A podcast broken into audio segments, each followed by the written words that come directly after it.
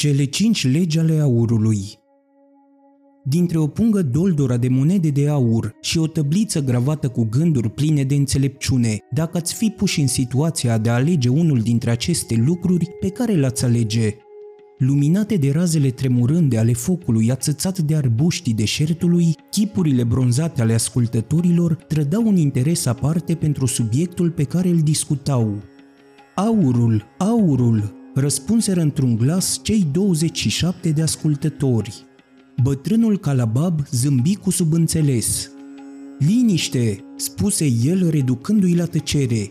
„Ascultați tânguirile câinilor sălbatici ce se aud în noapte. Se tânguie și urlă pentru că sunt flămânzi. Hrăniți-i și ce credeți că vor face? Vor sări la bătaie și se vor împăuna, mândri de succesul pe care l-au obținut în luptă, fără să se mai gândească la dimineața ce va veni. Așa se întâmplă și cu fiii oamenilor. Rugați-i să aleagă între aur și înțelepciune și ce credeți că vor alege? Vor ignora înțelepciunea și vor irosi aurul. Dimineața vom auzi tânguirile lor jalnice pentru că nu mai au aur. Aurul le aparține numai celor care îl cunosc și îi respectă legile." Calabab se înfășură mai bine în mantia sa albă, căci bătea un vânt extrem de rece. „Pentru că m-ați slujit cu credință pe toată durata călătoriei noastre, pentru că ați avut grijă de cămilele mele, pentru că ați străbătut fără să vă plângeți nisipurile fierbinți ale deșertului, pentru că i-ați înfruntat cu curaj pe tâlharii care încercau să-mi fure marfa, am să vă împărtășesc în această seară povestea celor 5 legi ale aurului, o poveste cum nu v-a fost dat să auziți vreodată. Sorbiți-mi cu atenție cuvintele ce vi le voi spune, căci dacă le veți prinde tâlcul și le veți da ascultare, în zilele ce vor urma vă veți călda în aur." Tăcerea ce se așternu în clipele următoare avea menirea de a crea un efect puternic asupra auditoriului. Deasupra lor, pe cerul senin al Babilonului, stelele se îngemănau, creând o dantelă de lumină și culoare. În spatele spectatorilor se întrezăreau siluetele corturilor bine înfipte în pământ pentru a nu fi doborâte de furtunile necruțătoare ale deșertului. Lângă corturi se aflau frumos aranjate baloturile de marfă acoperite cu piei de animale. În apropiere se găseau cămilele, ce stăteau întinse pe nisip, unele rumegând mulțumite, iar altele sfărâind într-un cor disonant. „Ne-ai spus multe povești frumoase, Calabab," grăi conducătorul grupului. „Sperăm ca înțelepciunea ta să ne călăuzească și mâine dimineață, când zilele petrecute alături de tine se vor fi încheiat. V-am spus până acum aventurile pe care le-am trăit pe tărâmuri străine și îndepărtate, dar în seara aceasta vă voi împărtăși înțelepciunea lui Arkad, un om bogat și înțelept. Am auzit multe lucruri despre el," spuse conducătorul grupului, căci el a fost cel mai bogat om care a trăit vreodată în Babilon. Era cel mai bogat om, pentru că el cunoștea tainele aurului mai bine decât oricine din lume. În această seară vă voi împărtăși gândurile sale înțelepte, așa cum mi le-a împărtășit și mie Nomasir, fiul lui, cu foarte mulți ani în urmă, în Ninive, pe când eram un băiețandru. Stăpânul meu și cu mine zăbovisem mult în palatul lui Nomasir. Eu îl ajutasem pe stăpânul meu să aducă multe covorașe de o frumusețe rară, pe care Nomasir le analiza cu atenție până când găsea ceva pe plac. În cele din urmă, mulțumit fiind de alegerea sa, ne-a rugat să ne așezăm alături de el și să bem un vin rar, a cărui aromă ne gâdila nările și stomacul, ce nu era obișnuit cu o băutură atât de rară. Apoi ne-a împărtășit această poveste plină de înțelepciune, așa cum am să vă împărtășesc și eu vouă. În Babilon există obiceiul, după cum bine știți, ca fiii din familiile bogate să locuiască împreună cu părinții lor ca să devină în final moștenitorii averii acestora. Arkad însă nu era de acord cu acest obicei. De aceea, când Nomasir a atins vârsta la care trebuia să moștenească averea tatălui său, acesta îl chemă la el și îi spuse: „Fiule, dorința mea cea mai profundă este ca tu să moștenești averea, dar trebuie să-mi dovedești că ești capabil să o administrezi într-un mod cât mai înțelept cu putință. Pentru asta vreau să pleci în lume și să-mi demonstrezi că poți să strângi aur și să devii un om respectat printre semenii tăi. ca să nu încep de la zero, îți voi dărui două lucruri ce mie mi-au fost refuzate atunci când am început să-mi clădesc averea. În primul rând, îți voi dărui această pungă cu aur. Dacă o folosești cu înțelepciune, ea va constitui temelia succesului tău viitor. În al doilea rând, îți voi dărui această tăbliță de argilă, pe care sunt gravate cele 5 legi ale aurului. Dacă le vei da ascultare, ele îți vor oferi competență și siguranță în tot ceea ce vei face în viață. Întoarce-te la casa tatălui tău peste 10 ani pentru a-i da socoteală pentru faptele tale. Dacă te vei dovedi demn, te voi numi moștenitorul averii mele. În caz contrar însă, o voi dona preoților ca să se roage pentru sufletul meu. Și așa, Nomasir plecă în lume, însoțit de punga cu aur, de tăblița de argilă învelită cu grijă într-o pânză de mătase, de sclavul său și de caii ce le asigurau transportul. După 10 ani, Nomasir se întoarse la casa tatălui său, care organiză un ospăț mare în cinstea sa, ospăț la care invită mulți prieteni și membri ai familiei. După ce ospățul luă sfârșit, părinții lui se așezară pe niște scaune înalte, asemănătoare cu tronurile împărătești, iar Nomasir se prezentă în fața lor ca să dea socoteală pentru faptele lui, așa cum îi promisese tatălui său. Era seară. Fumul greu pe care îl degajau paițele, ce nu făceau altceva decât să strecoare palide raze de lumină, învăluia încăperea într-o negură deasă. Sclavii îmbrăcați în tunici și veste albe încercau să mai împrospăteze puțin aerul umed din cameră, agitând cu mișcări ritmice frunzelate de palmieri. Întreaga scenă avea un aer regesc. Soția lui Nomasir și cei doi copii ai lor, împreună cu alți membri ai familiei, stăteau în spatele lui pe covorașe, fiind parcă întruchiparea unor statui înlemnite în tăcere. „Tată!" începu el pe un ton plin de respect. „Mă înclin în fața înțelepciunii tale. Cu 10 ani în urmă, când băteam la porțile bărbăției, m-ai trimis în lume ca să devin un om de vază, în loc să rămân vasalul averii tale. Mi-ai dăruit cu generozitate o pungă doldorea de aur și o tăbliță cu gânduri pline de înțelepciune. Aurul, vai, trebuie să recunosc, mi-a zburat printre degete, așa cum îi scapă unui tânăr fără experiență vânatul iute de picior." Tatăl zâmbi cu indulgență. „Continuă, fiule, căci vreau să cunosc povestea ta în cele mai mici amănunte. Am hotărât să mă duc în Ninive, căci era un oraș în plină dezvoltare și speram să mă ofere cât mai multe ocazii profitabile. Am urmat o caravană unde mi-am făcut foarte mulți prieteni. Printre aceștia se aflau 2 oameni talentați la grai, ce aveau un cal alb de o frumusețe rară, care alerga mai repede ca vântul. În timpul călătoriei noastre, mi-au șoptit că în Ninive trăia un om foarte bogat, care avea un cal atât de iute de picior, încât nu putea fi învins niciodată. Stăpânul lui credea că niciun cal din lume nu putea alerga mai repede decât calul său. De aceea, era dispus să parieze oricât de mult pe armăsarul lui, convins fiind că acesta putea învinge orice cal din Babilonia. În comparație însă cu armăsarul lor, spuneau prietenii mei, calul acela nu era decât un catâr amărât ce putea fi învins cu ușurință. Ei mi-au propus, ca pe o favoare greu de refuzat, să pariez și eu pe calul lor. Eram deosebit de încântat de planul lor.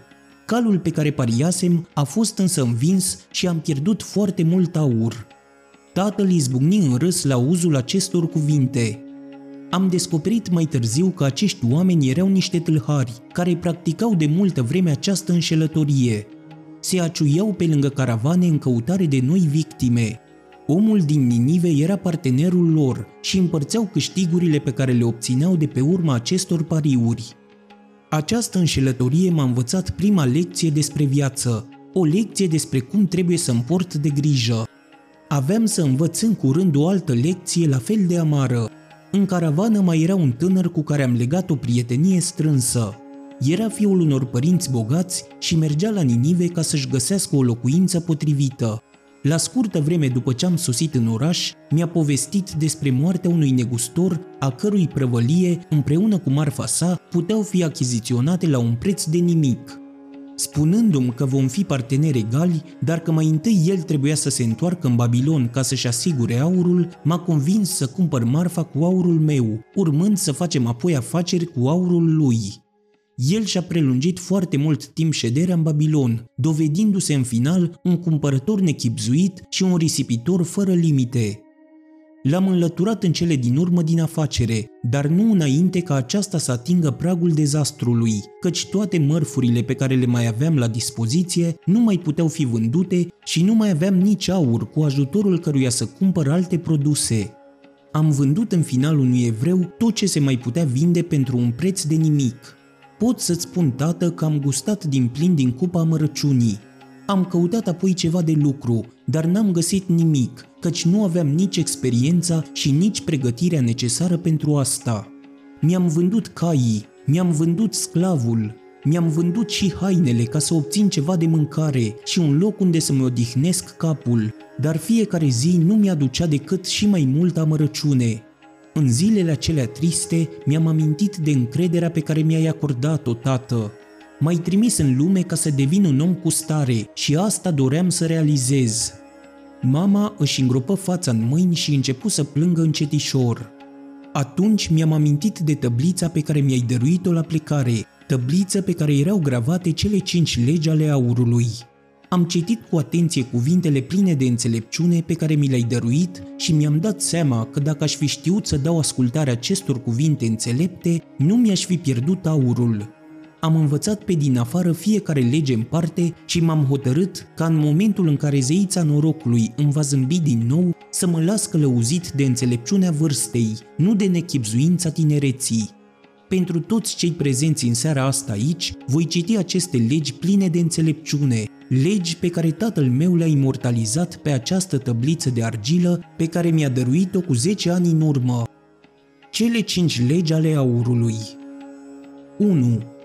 Aurul se revarsă cu dărnicie asupra celui care pune deoparte numai puțin de 1/10 din câștigul său pentru a crea o avere considerabilă nu numai pentru viitorul său, dar și pentru cel al familiei sale. 2. Aurul lucrează cu sârg în folosința stăpânului său înțelept, care știe cum să-l administreze într-un mod profitabil, astfel încât acesta se înmulțește precum se înmulțesc animalele pe câmpii. 3. Aurul cere protecția unui stăpân prevăzător care îl investește numai sub stricta supraveghere a unor oameni înțelepți, ce știu cum să-l administreze. 4. Aurul zboară printre degetele celui care îl investește în afaceri sau în obiective cu care nu este prea bine familiarizat sau care nu se bucură de aprobarea înțelepților în acest domeniu. 5. Aurul fuge din calea celui care urmează sfaturile înșelătoare ale excrocilor și șarlatanilor, sau din calea celui care îl investește în dorințe nechibzuite și aventuroase. Acestea sunt cele 5 legi ale aurului scrise de tatăl meu. Ele sunt la fel de valoroase ca aurul însuși, așa cum veți vedea din continuarea povestirii mele. El se adresează din nou tatălui său. Ți-am povestit de sărăcia și disperarea în care mă aruncaseră nechibzuința și lipsa mea de experiență, dar șiragul nenorocirilor ajunge la un moment dat să se destrame. Așa s-a întâmplat și în cazul meu atunci când norocul mi-a apărut în cale sub forma unei îndeletniciri ceva mai aparte, aceea de supraveghetor al unei echipe de sclavi ce lucra la ridicarea unui zid exterior al orașului. Profitând acum de faptul că știam care este prima lege a aurului, am început să pun deoparte câte o monedă de aramă până când am atins valoarea unei monede de argint. A fost un proces lent, căci trebuia să mai și trăiesc. Cheltuiam fiecare monedă în parte cu multă părere de rău, căci eram hotărât să recuperez, înainte de termenul stabilit, aurul pe care mi l-ai dăruit. Într-o zi, stăpânul sclavilor cu care mă împrietenisem veni la mine și îmi spuse: „Ești un tânăr chibzuit, care nu-și cheltuiește agoniseala. Ai ceva aur pus deoparte?” „Da,” am răspuns eu, căci cea mai mare dorință a mea este să recuperez aurul pe care mi l-a dăruit tatăl meu la plecare, aur pe care l-am pierdut. „Ești un tânăr ambițios și te admir pentru asta, dar știi că aurul pe care îl strângi poate să lucreze în favoarea ta și să-ți aducă și mai mult aur?” Vai, am trăit niște experiențe atât de amare, căci aurul tatălui meu mi-a zburat printre degete și mă tem că la fel se va întâmpla și cu al meu.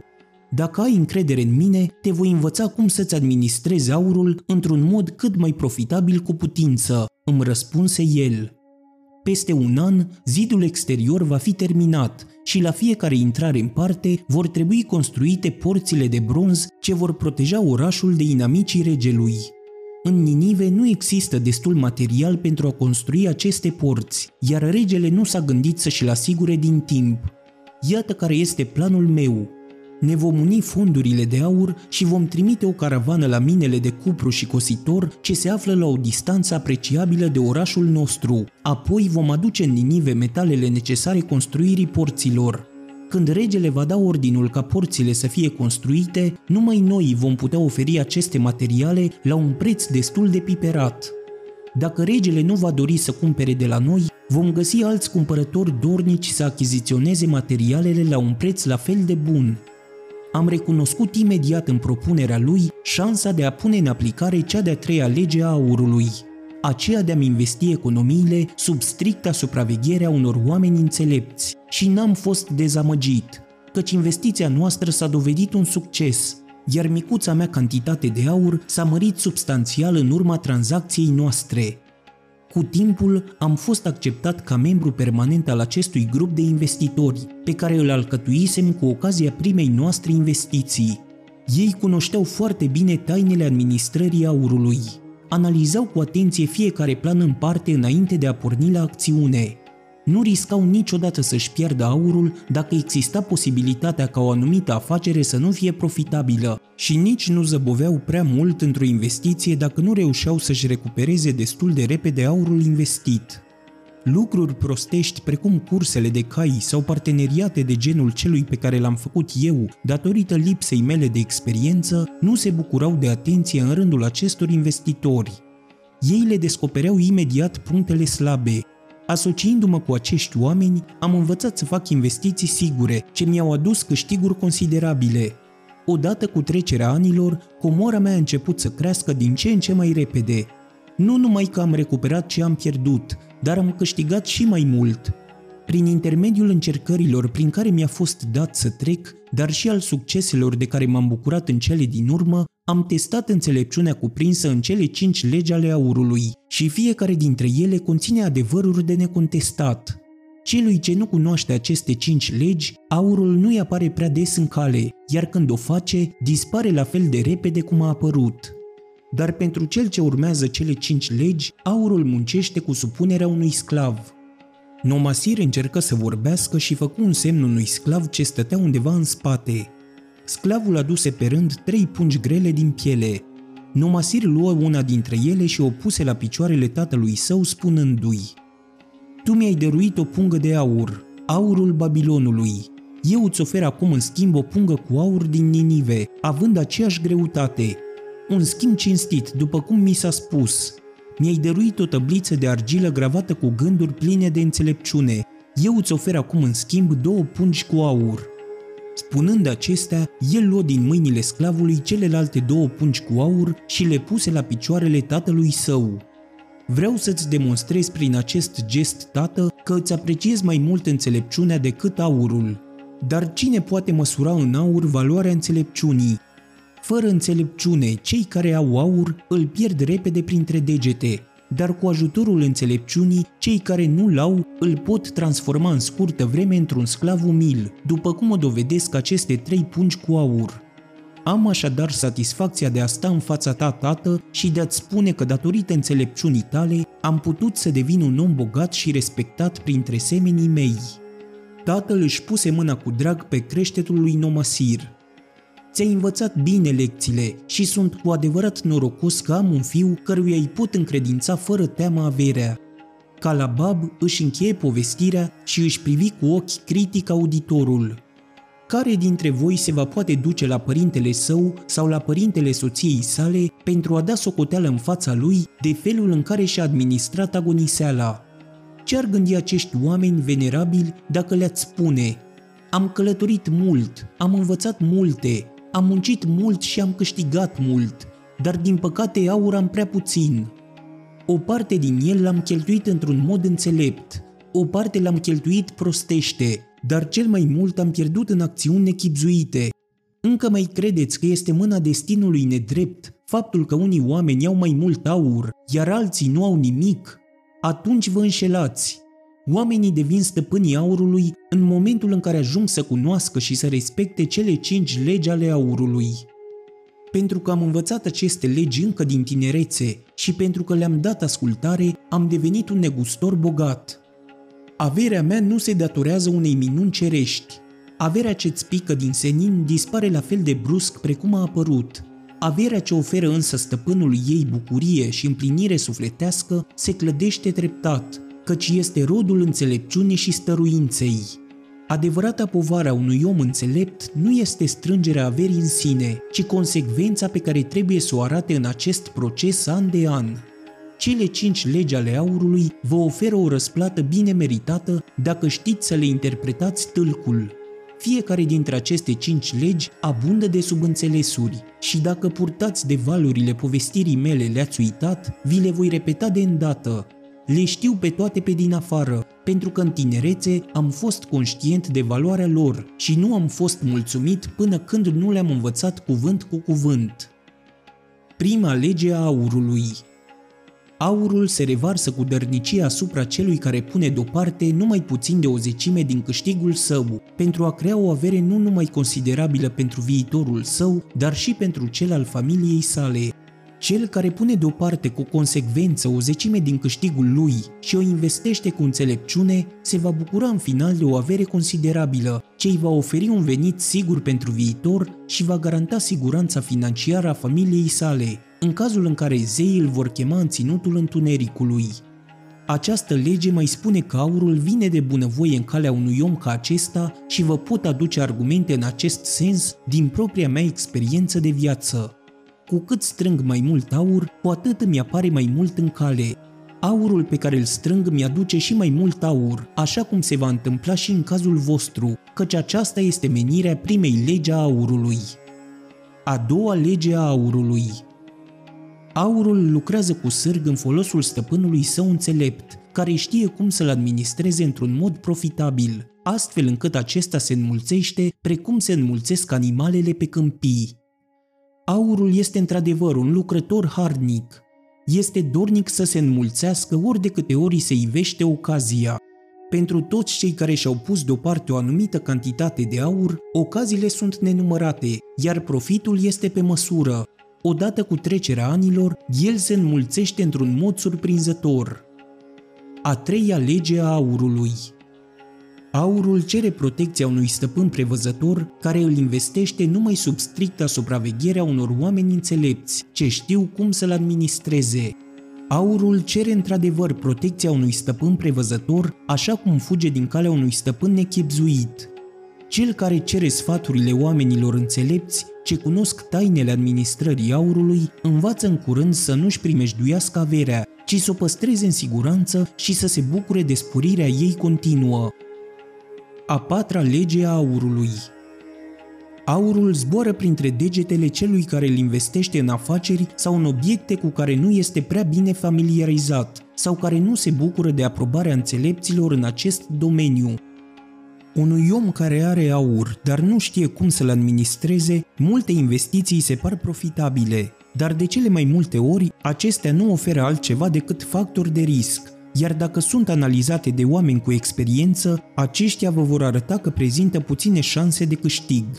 De aceea, stăpânul aurului, care nu are însă experiență în administrarea lui, dar care are încredere în judecata sa și își investește averea în afaceri sau în obiective cu care nu este prea bine familiarizat, descoperă în final că raționamentul său nu a fost atât de bun pe cât a crezut el și plătește cu toată agoniseala lipsa de experiență. Un om înțelept este cel care își investește comoara doar sub stricta supraveghere a celor care cunosc foarte bine tainele administrării aurului. A cincea lege a aurului. Aurul fuge din calea celui ce urmează sfaturile înșelătoare ale excrocilor și șarlatanilor, sau din calea celui care îl investește în dorințe nechibzuite și aventuroase. Celor neexperimentați li se oferă adesea propuneri fantastice, care promit să le aducă acestora comori neînchipuite, dar fiți cu băgare de seamă și cereți sfaturile oamenilor înțelepți, căci numai ei vă pot dezvălui riscurile ce se ascund în spatele acestor planuri atât de frumoase. Gândiți-vă mereu la oamenii bogați din Ninive, care nu-și asumă niciodată riscul pierderii averii lor și nici nu se lasă vreodată încătușați de afaceri și investiții neprofitabile. Și aici se încheie povestea celor 5 legi ale aurului. Spunându-vă această poveste, v-am dezvăluit în același timp și secretele succeselor pe care le-am repurtat de-a lungul vieții mele, dar ele nu sunt niște secrete, ci niște adevăruri pe care fiecare om trebuie să le învețe, dacă vrea să scape de o viață mizerabilă, bântuită de problemele cotidiene legate de mâncare și de un adăpost deasupra capului. Mâine vom intra în Babilon. Priviți focul ce arde necontenit deasupra templului din Bel. Noi ne aflăm în fața orașului de aur. Mâine fiecare dintre voi va avea aur, aurul pe care îl meritați cu prisosință pentru credința cu care m-ați slujit. Dacă ar fi să ne întâlnim peste 10 ani, ce mi-ați spune că ați făcut cu el? Dacă veți urma exemplul lui Nomasir și veți pune acest aur la temelia viitoarei voastre averi, călăuziți fiind pe acest drum de înțelepciunea lui Arkad, peste 10 ani veți fi niște oameni bogați și respectați. Faptele noastre înțelepte ne însoțesc mereu pe parcursul vieții noastre pentru a ne conferi liniște și împlinire sufletească. Dar în același fel, faptele noastre nechibzuite ne urmăresc pentru a ne tortura sufletul și conștiința. Ele nu pot fi nici când uitate. Printre acești călăi ai vieții noastre se află și amintirile legate de lucrurile pe care nu le-ați făcut, dar pe care ar fi trebuit să le faceți, sau de ocaziile prielnice pe care ar fi trebuit să le înhățați, dar pe care le-ați lăsat să vă scape printre degete. Comorile Babilonului sunt nemăsurate și devin odată cu trecerea timpului din ce în ce mai multe și din ce în ce mai valoroase. Precum comorile pământului, aceste comori ale Babilonului le oferă oamenilor hotărâți să treacă la acțiune bucurii nemărginite. Dorințele voastre nutresc o putere magică. Lăsați-vă călăuziți de această putere extraordinară, stăpânind în același timp cele 5 legi ale aurului și veți deveni suveranii comorilor din Babilon.